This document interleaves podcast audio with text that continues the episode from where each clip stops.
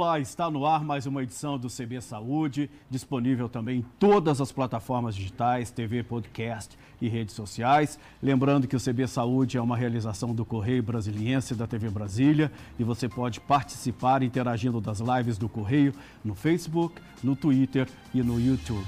Eu sou Vicente Nunes e aqui comigo o clínico geral e coordenador do maior pronto-socorro da rede privada do Distrito Federal, o Hospital Santa Lúcia Sul. Uh, Luciano Lourenço, muito obrigado pela sua presença aqui no CB Saúde, é uma honra tê-lo conosco aqui. E eu queria começar é, conversando com você sobre um é, dados divulgados hoje pelo IBGE, o Instituto Brasileiro de Geografia e Estatísticas, né, o nosso principal centro de pesquisas do país. O IBGE divulgou hoje que somente 13,13 ,13 milhões de brasileiros fizeram testes da Covid para uma população de mais de 211 milhões de brasileiros. Isso não é muito pouco? O Brasil já não deveria ter feito uma testagem em massa para o novo corona, é, coronavírus? Sem dúvida, Vicente. Boa tarde a todos. Vicente, o teste em massa é uma ferramenta espetacular para que a gente consiga separar os pacientes que têm já algum, algum grau de infecção e os que não estão infectados ainda. Porém, existem algumas engrenagens aí nesse meio que não são tão simples. Primeiro, o poder aquisitivo, né? A gente precisa de dinheiro. Não são baratos esses testes e a gente tem uma demanda muito alta no mundo inteiro. Então, adquirir esses testes não está tão simples, né? Uhum. Agora, começando a melhorar, a gente já tem aí fornecedores que conseguiram é, é, produzir esses testes no volume maior, mas esses testes até bem pouco tempo atrás estavam escassos pela demanda mundial que nós tínhamos por ele.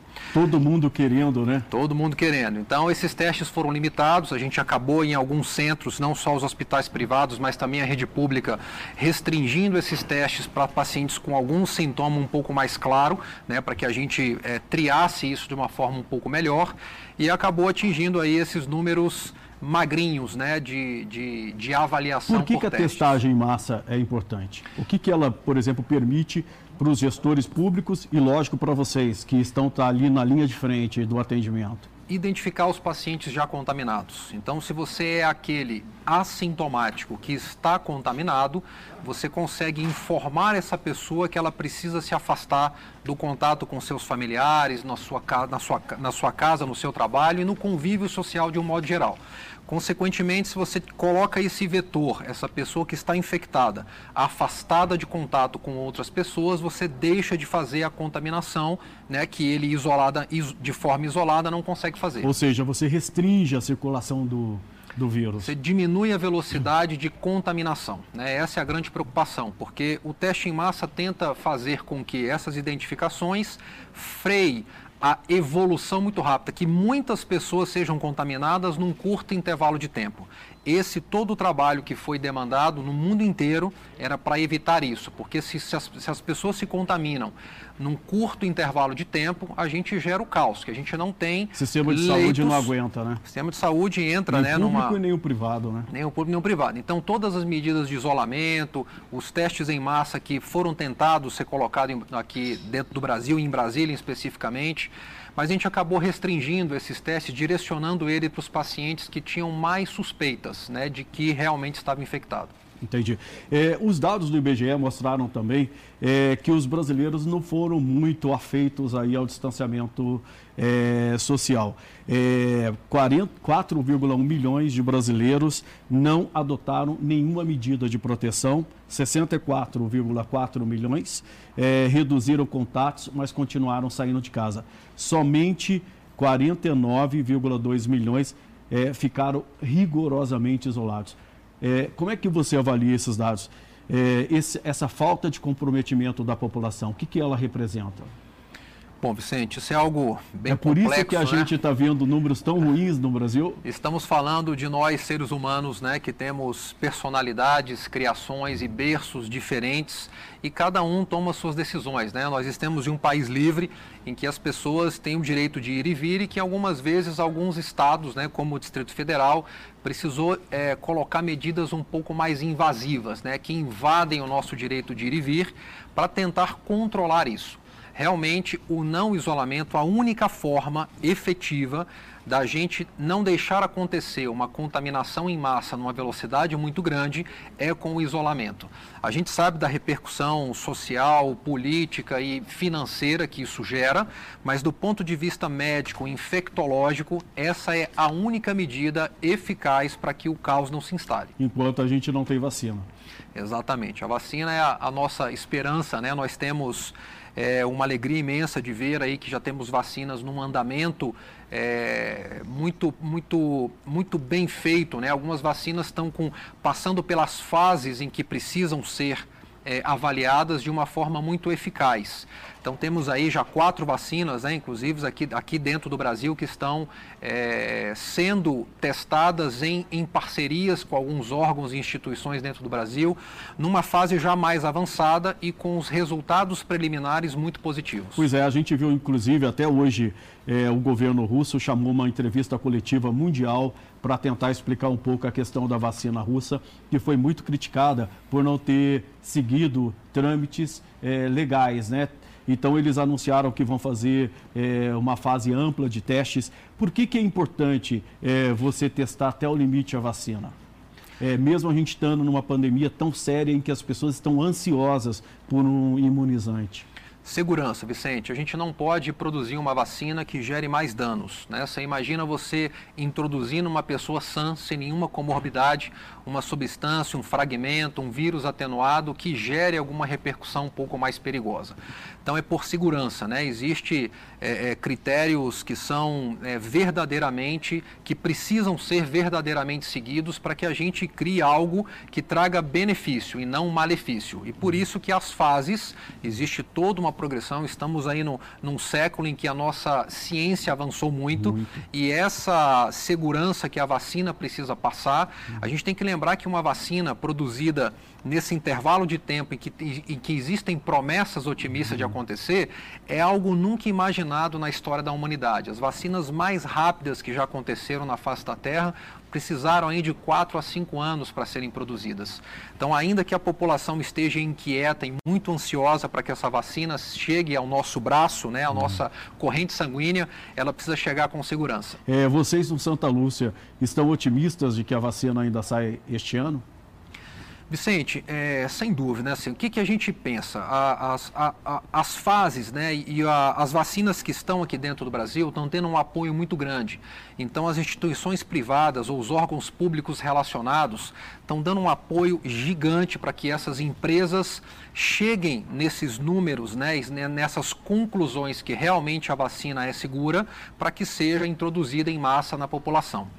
A gente já escuta em que essas empresas que têm um aporte financeiro grande, uma reserva financeira grande, algumas delas já estão produzindo essas vacinas né, de forma arriscada, né, ainda que não tenha ainda os, ah, todas as, as etapas concluídas. Algumas dessas empresas já vêm produzindo essas vacinas e deixando em estoque. Então isso nos deixa seja, otimista. É, a partir do momento que é liberado, você tem condições de abastecer. Exatamente, já tem um abastecimento mais emergencial, urgencial.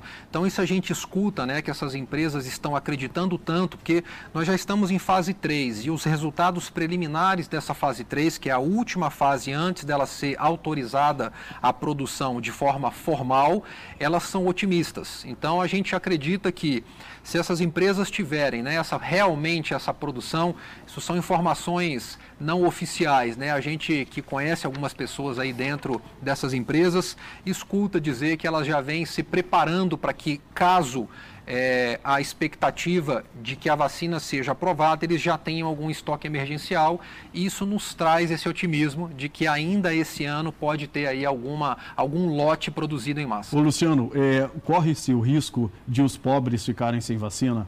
Porque está todo mundo querendo. E lógico, quem pagar mais leva. A gente viu o próprio governo dos Estados Unidos já comprando, se antecipando 100 milhões de doses com uma empresa, mais 100 milhões de doses com outra empresa. É, os pobres correm o risco de ficar sem vacina. E, na sua avaliação, o que, que o governo tem que fazer para que todo mundo tenha o mesmo direito de acesso?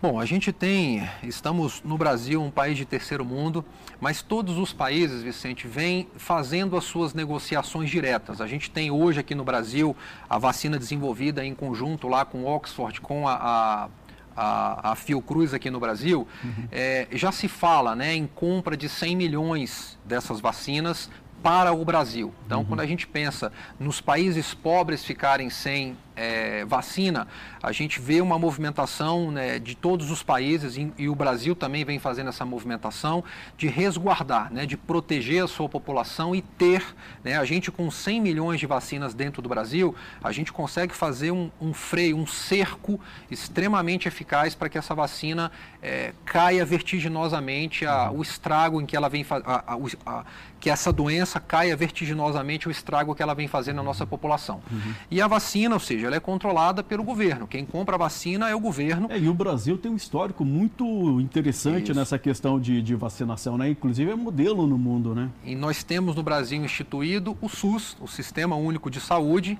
que não enxerga o paciente pobre e o paciente rico, ele enxerga o paciente. Então não é uma preocupação nossa né, imaginar que essas vacinas vão chegar só para as classes sociais mais altas. A gente espera, né, e a movimentação que a gente vê dentro do Sistema Único de Saúde é que é uma vacina para todos. Não interessa se você é alto, branco, preto, pobre, rico, ela é para todos. É, você trabalha no é, comanda aí o maior é, pronto-socorro privado aqui do Distrito Federal, né? Isso. Como é que está o fluxo de pessoas? Eu te pergunto isso porque a gente tem visto é, muitas pessoas é, morrendo em casa, né? Não estão indo para o hospital ou por medo ou por falta de condições. É, o que, que é? Como é que vocês estão lidando com isso? Vicente, assim, nós felizmente tivemos algum tempo, ainda que curto, para usar a experiência de outros países. China, Espanha, Itália, o próprio Brasil, né, que começou por São Paulo ali, um quadro com uma, uma, uma velocidade um pouco maior de contaminação. Então, aqui em Brasília, nós conseguimos extrair as experiências positivas e retirar as experiências negativas que tivemos aí, não só dentro do Brasil, mas no mundo inteiro. E a gente e, e o que, que ficou claro né, dentro de um pronto-socorro é, de alta complexidade como é o nosso? A gente precisava separar os fluxos. Então a gente não pode misturar um paciente que não tem nenhuma síndrome gripal, ou seja, ele não tem nenhuma, nenhum critério para ser investigado junto de um paciente que tem a síndrome gripal, que está tossindo, espirrando, com febre, com falta de ar.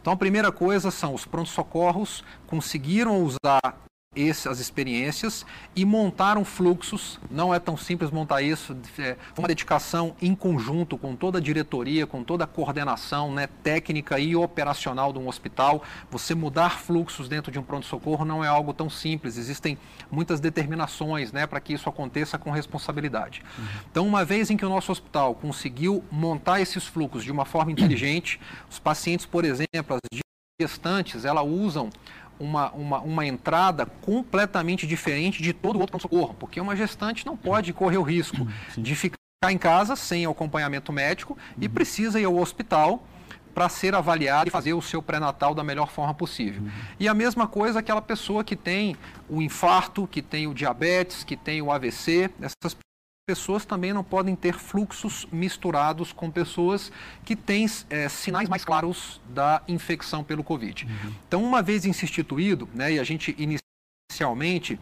a gente percebeu que os pacientes, as pessoas de um modo geral, tinham muito medo. Né? Eu não vou no pronto-socorro, eu só vou em último caso.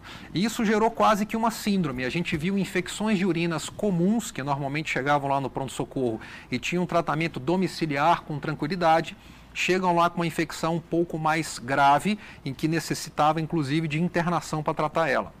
Então isso aconteceu muito. E as pessoas foram ao limite ali, né? Foram ao limite, demoraram muito, né, com medo de se expor e de misturar esses fluxos. Então coisa a população precisa entender que não só na rede privada, mas também na rede pública, é, nós temos fluxos diferenciados. Então, é, se em algum momento a orientação era fique em casa ainda que você tenha sintoma, isso nesse momento mudou completamente. Se você tem algum sintoma, respiratório ou não respiratório, procure o seu pronto-socorro de escolha ou próximo sua casa, o seu pronto-socorro que você é, tem como referência para ser avaliado por um médico com sintomas gripais ou sem sintomas gripais.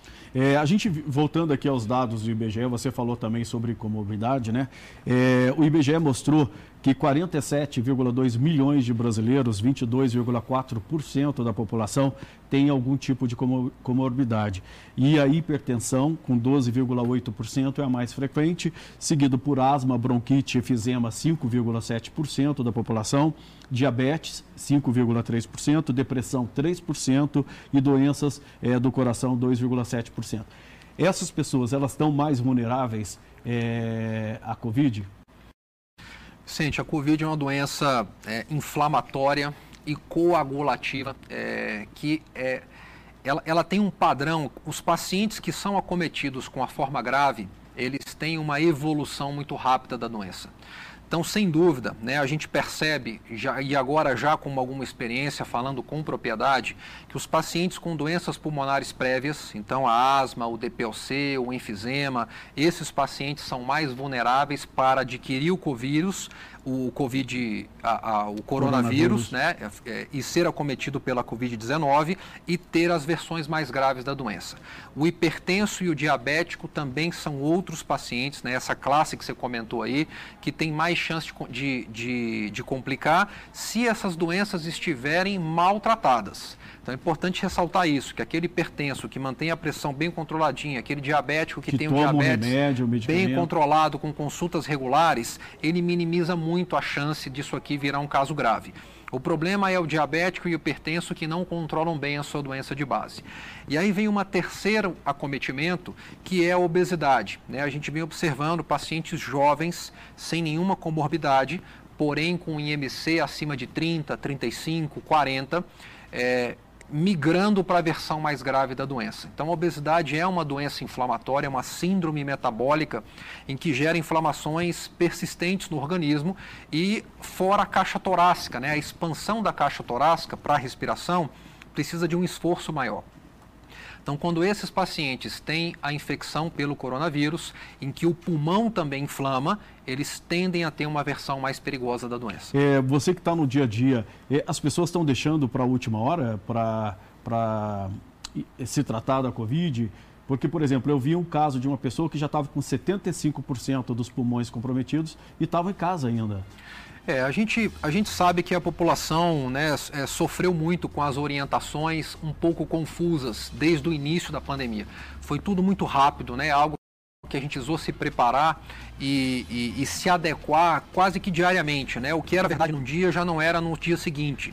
Então, mesmo tendo pessoas sérias, né, assim, grupos de pessoas e cabeças pensantes para que o melhor fosse orientado, a gente percebeu muitas confusões. Então, em algum momento em que a orientação era fique em casa, porque ir no hospital é perigoso, e isso acabou acontecendo porque nós tínhamos um medo muito grande de que todos fossem juntos ao pronto-socorro e aí a gente não tem condição de atender essas pessoas juntas. Então a gente privilegiou aquelas pessoas que já tinham algum sintoma. Hoje isso mudou completamente. A orientação é que se você tem algum sintoma, ainda que com 24 horas, de uma maneira inicial, tenha contato com o médico no pronto-socorro. Luciano, eu vou pedir licença um minutinho. A gente vai fazer um intervalo. O CB Saúde volta já já. Nós estamos recebendo aqui o coordenador do Hospital Santa Lúcia, Luciano Lourenço. Ele é o responsável pelo maior pronto-socorro privado do Distrito Federal. Fica aí.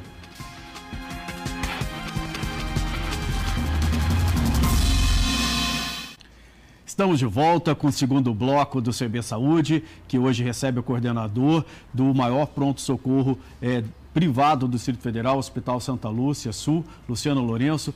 É, Luciano, eu queria começar esse segundo bloco com um tema polêmico, essa, esses tratamentos milagrosos. Né? A gente vê políticos, é, evangélicos, é, pessoal da Igreja Católica, cada dia aparece aí um tratamento uh, apontado como salvador da lavoura na questão é, da Covid. Né? A gente vê cloroquina, ozônio, como é que vocês, que são técnicos, que estão no dia a dia, avaliam isso?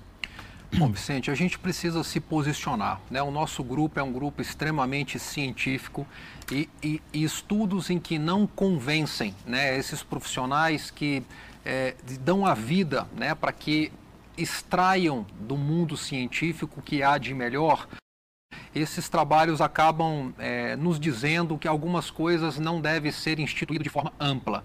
Então, nós temos algumas drogas né, que foram estudadas e reestudadas, e hoje a gente já tem tarimba, temos é, estudos científicos suficientes para dizer o que realmente tem comprovação científica e o que não tem.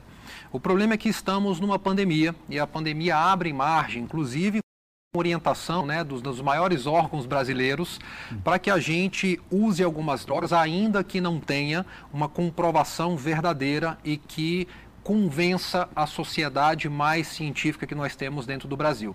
Então, algumas drogas né, é, ficam a critério do atendimento individual.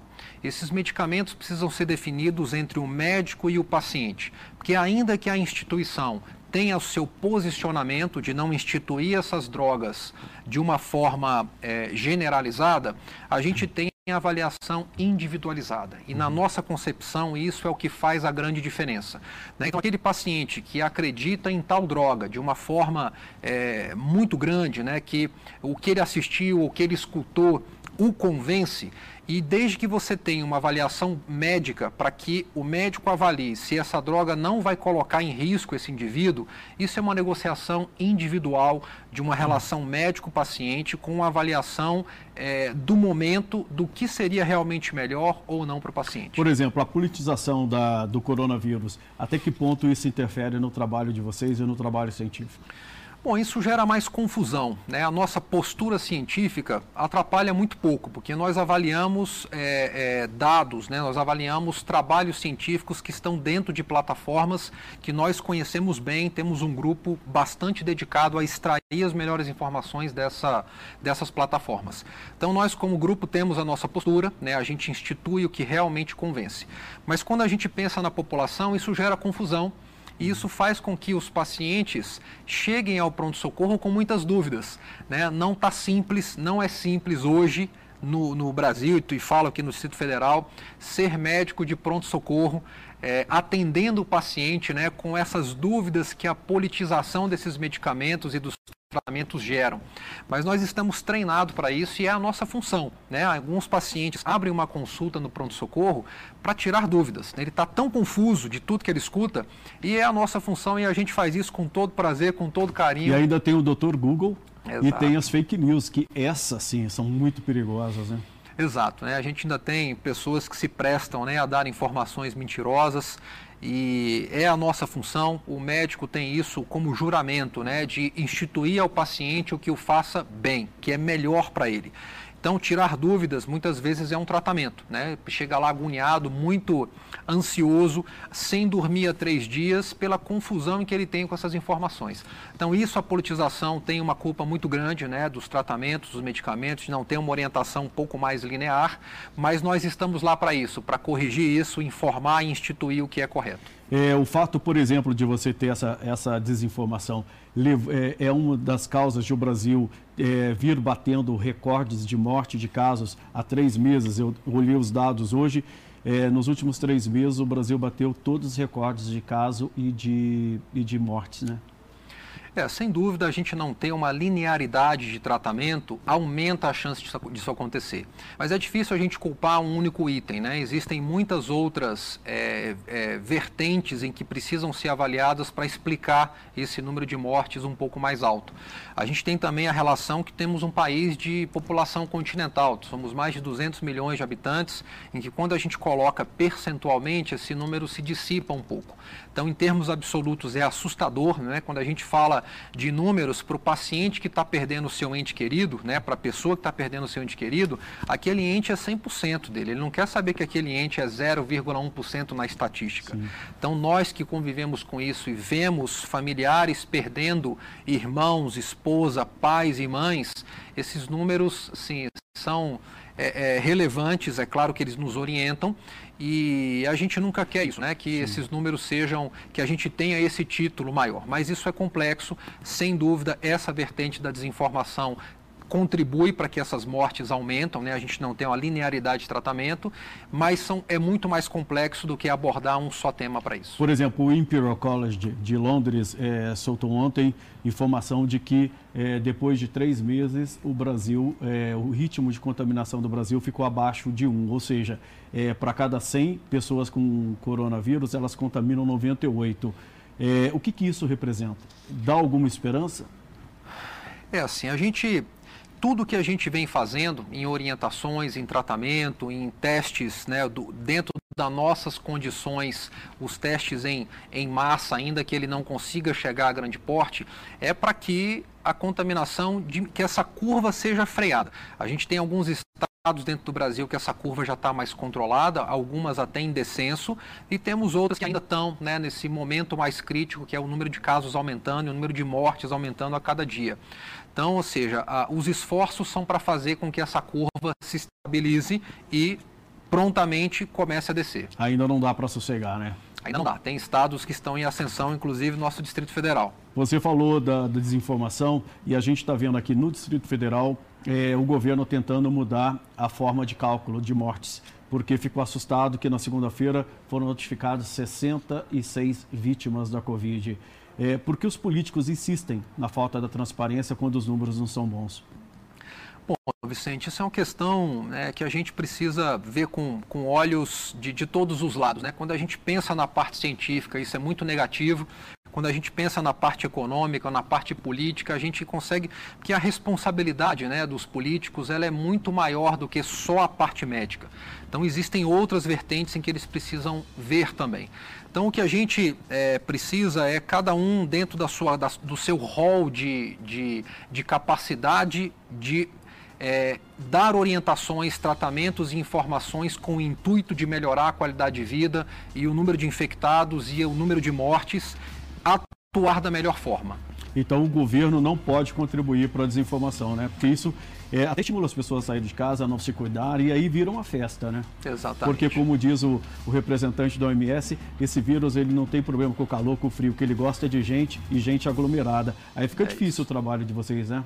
Sem dúvida. A gente torce para que as informações se alinhem né, e que todas as, é, as gavetas que estão é, em prol para que esse enfrentamento da, da doença seja exitoso confluam né, e trabalhem de, de mãos dadas. É, Luciano, gostaria muito de agradecer a sua presença aqui no CB Saúde. Infelizmente, o nosso tempo acabou. A gente continuaria aqui porque o papo está ótimo, né? Muito provavelmente quem está nos assistindo está adorando as informações que você está dando, mas você já fica convidado aqui para uma próxima oportunidade, tá? O CB Saúde fica por aqui. Lembrando que amanhã tem o CB Agro. Todos os dias temos informações importantes para você sobre política, economia, assuntos do Distrito Federal, saúde, claro, nas às quintas-feiras e na sexta o agronegócio. É, obrigado pela companhia. Se puder, fique em casa, use máscara e até a próxima. Tchau.